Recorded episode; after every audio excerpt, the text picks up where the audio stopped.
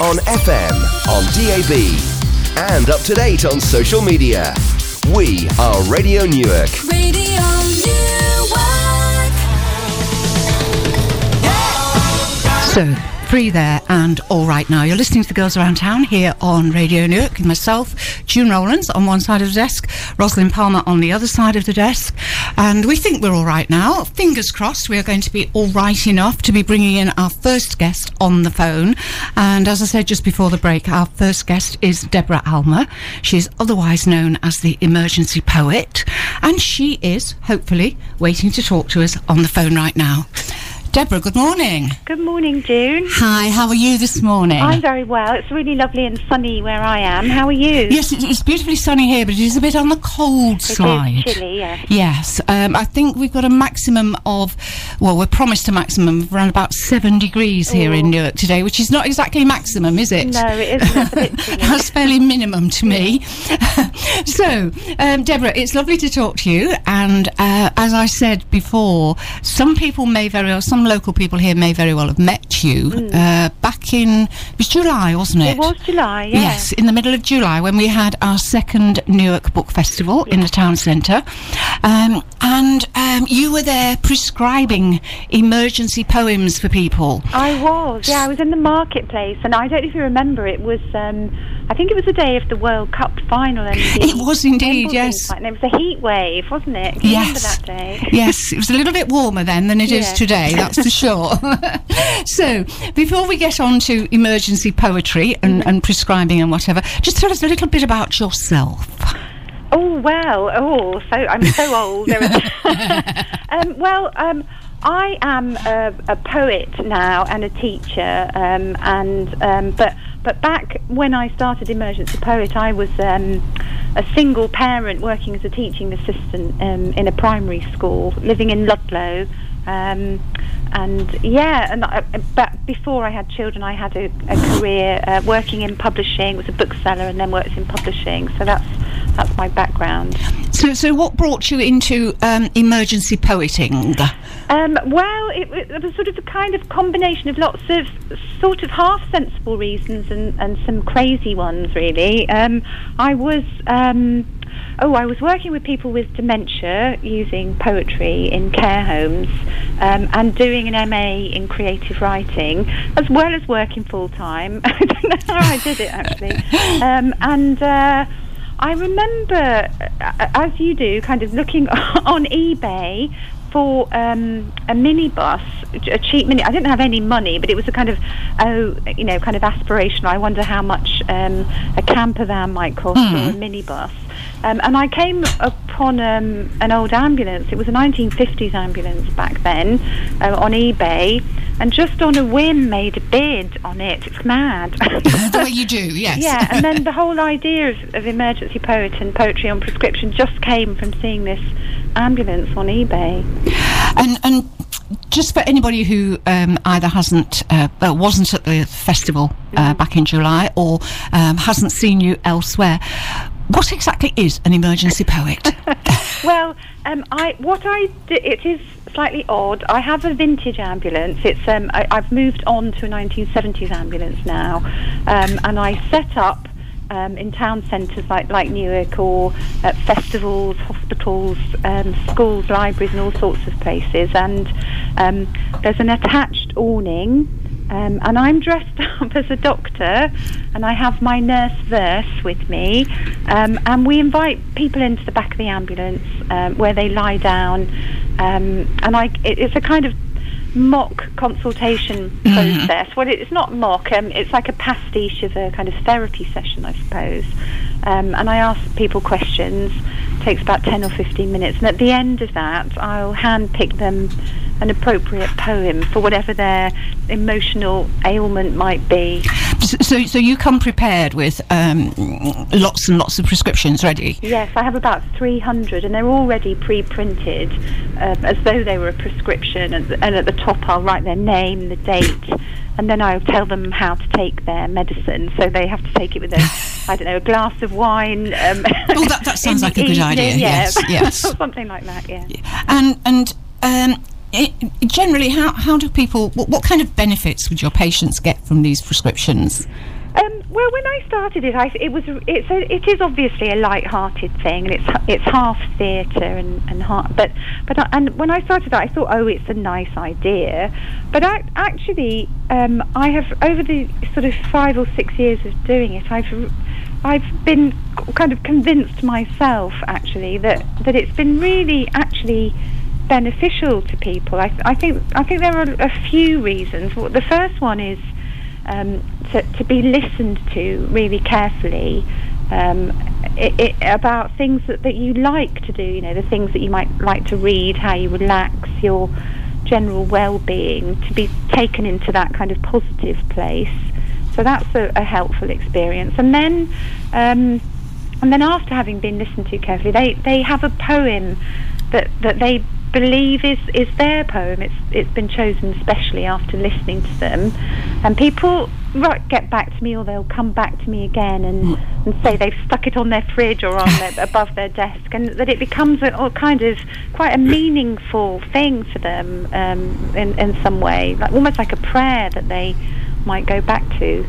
And and and um, I'm guessing. I think I have looked at your website, and I think there are probably some testimonials on there. But I'm sure you get really good feedback from Yeah. people um, saying what a what a difference maybe it's made to to this um, to the way they're feeling or or whatever. Yes, I mean it- it's been extraordinary. I, I think because because I'm quite often I'm reminding them that they need to to look after themselves in a particular place. You know, to do to do something like going for a walk um, and, or looking at nature, taking time to stop. So this poem is a is a reminder about um, about about something positive for themselves. So, but and that's the thing that surprised me. I I didn't realise how um, how important it meant how important it was to some people, which is quite. F- I mean, you know, lo- lots of people. Um, with I do it with, for children as well, and um, th- those poems are just silly. but so that's quite nice. But it's it's a kind of I'm like a poetry evangelist, I think.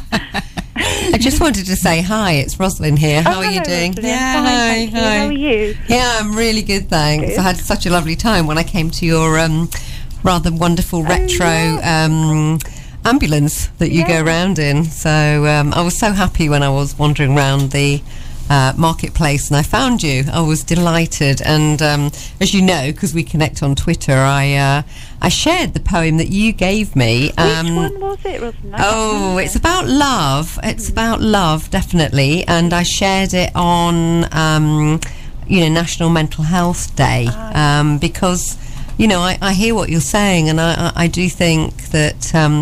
Poetry um, can really kind of soothe the soul, can't it? It can be really, well, medicinal. yeah. um, I've always loved poetry, um, and I just think you know you can really lose yourself in it. So, I, and I love the fact that you listen and you prescribe, and people feel that it's really for them. yeah. Now, I have to say, I'm, I'm jumping in there. That, that that is something that would obviously appeal to uh, Rosalind because she's a therapist. And she tends to listen, I think, in her uh, sessions with people. So um, there is you. there is a sort of um, synergy there. Well, it's right up my street, June, Yeah, because I am a therapist and I do listen, but also I have a degree in English literature, so it's I'm a great fan of poetry. I, I feel like a pretender now. oh, please, no, no, no.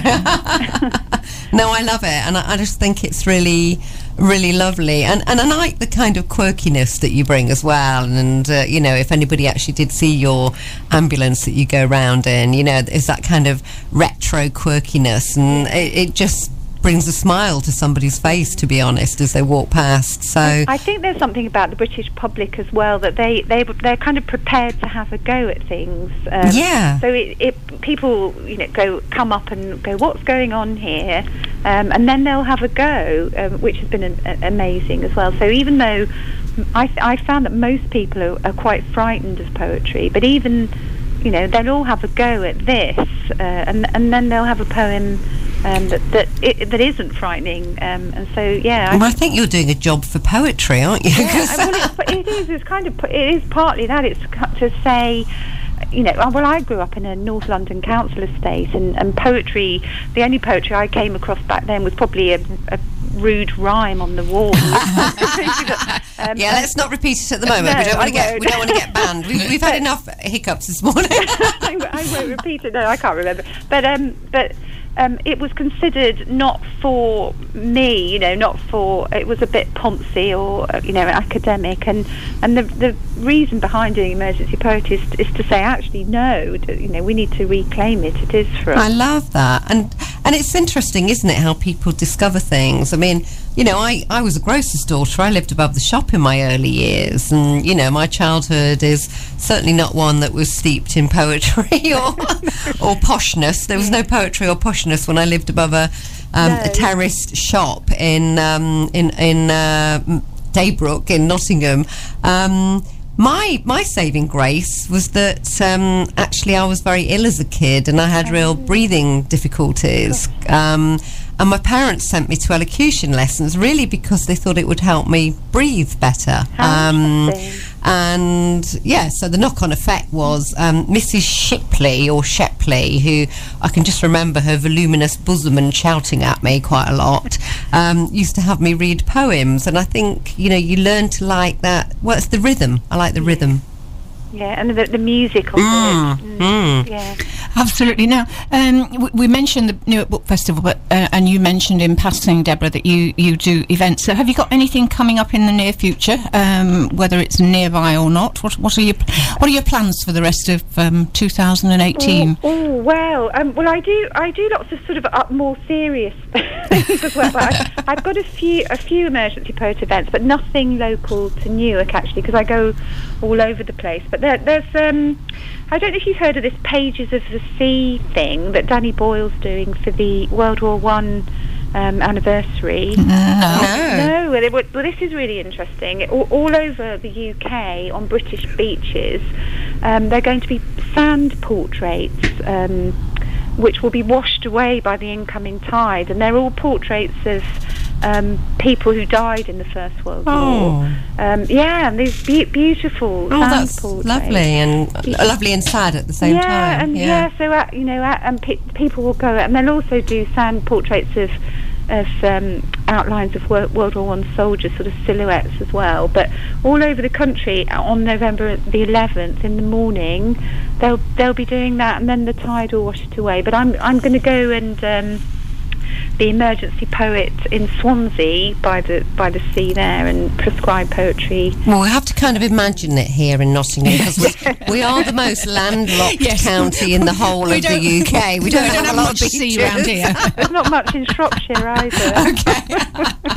We- We'd have to nip up to Skeggy or something. Yeah, um, exactly. find I a think if, beach. you if you can get to the coast, it's a really beautiful Yeah. thing. Actually, There, actually, I think uh, Rachel, uh, yeah, Rachel and I were talking about it last week. That this time of year is actually quite a nice time to go to the seaside because Mm. you know you get that bracing um, walk along along the beach. Oh, it's lovely. that's really good. For Then the go and have fish and chips and Yep. um, and whatever afterwards. Yeah, right, we will. Um, we're going to take a break for a, a little bit more music now. We're actually going to hear from the Stereophonics next, and then after that, um, Deborah has very kindly agreed to make um, a personal prescription for me um, in the show. So um, we're going to ask Deborah to hold the line for a few minutes while we listen to the Stereophonics, and then, very appropriately, given the weather this morning. Deborah has a prescription for me to deal with the onset of winter, which is not my favourite time at all. So you're listening to the Girls Around Town here on Radio Newark with myself and Rosalind in the studio, and we're talking to Deborah Alma, the emergency poet. Deborah, uh, thank you very much for waiting there for us. You're welcome. It's nice to talk to you. now, um, as I was saying just a few moments ago, this time of year is most definitely not my favourite time of year. And the thought of it now stretching on endlessly. Yeah. Very appropriately, this morning was the first morning that my central heating kicked in. Um, in it's, it's been coming on in the evenings quite a lot just Yeah. lately, but this morning um, I walked into the bathroom and the radiator was pretty warm already. So obviously, this morning, um, my house, my central heating decided winter is definitely here. Yeah. And the clocks have changed. as well. Yes, Yeah, yes, absolutely. So, you very kindly offered to prescribe something to make me feel a little bit better about this. Well, um, it, it's but uh, yes, I, I there are so many poems that I could give you that um, that would, would sort of lift your spirits, or um, but it, I I think um, rather, there are lots of different ones. There are there are poems like uh, Ted Hughes' "Wind," which would kind of reinforces that feeling of coziness by the, the kind of wild weather outside, which is quite a nice feeling. Um, but I would say rather than kind of resisting the season, um, it, it's a, about about accepting it and, and enjoying it. So to, to kind of focus on um, the things that you love about it. You know, whether it's a, a hot bath or watching Doctor Who on a Sunday, going taking the time to go out with friends, or so. So the poem I would choose will probably be to remind you to, to do more of the things that you can do because of the season. Does that make sense? Yes, yes. Um, so I think um, I think I'll read this poem called "The Table" by um, a Turkish poet who's called Edip Cansever. I think that's how you say his name. Do, you- do you want me to read it to Yes, you? please do. Excuse me. So the table. A man filled with the gladness of living put his keys on the table, put flowers in a copper bowl there. He put his eggs and milk on the table. He put there the light that came in through the window, sounds of a bicycle, sound of a spinning wheel, the softness of bread and weather he put there. On the table, the man put things that had happened in his mind, what he wanted to do in life, he put that there. Those he loved, those he didn't love, the man put them on the table too. Three times three make nine. The man put nine on the table. He was next to the window, next to the sky. He reached out and placed on the table endlessness. So many days he had wanted to drink a beer. He put on the table the pouring of that beer. He placed there his sleep and his wakefulness, his hunger and his fullness he placed there. Now that's what I call a table. It didn't complain at all about the load. It wobbled once or twice, then stood firm. The man kept piling things on. That's it. So that kind of a feast of a poem, I suppose. Absolutely. Um, I will, um, at a, when I get back home from this, from the uh, studio a little bit later, I'll message you to get the actual um, spelling of that poet's name for me, Okay. Mm-hmm. so I can look it up and I can uh, download my own prescription and. Uh, I was going to say listen to it, read it myself Yeah. um, a few times. Obviously, I can listen to it when we do the podcast as well.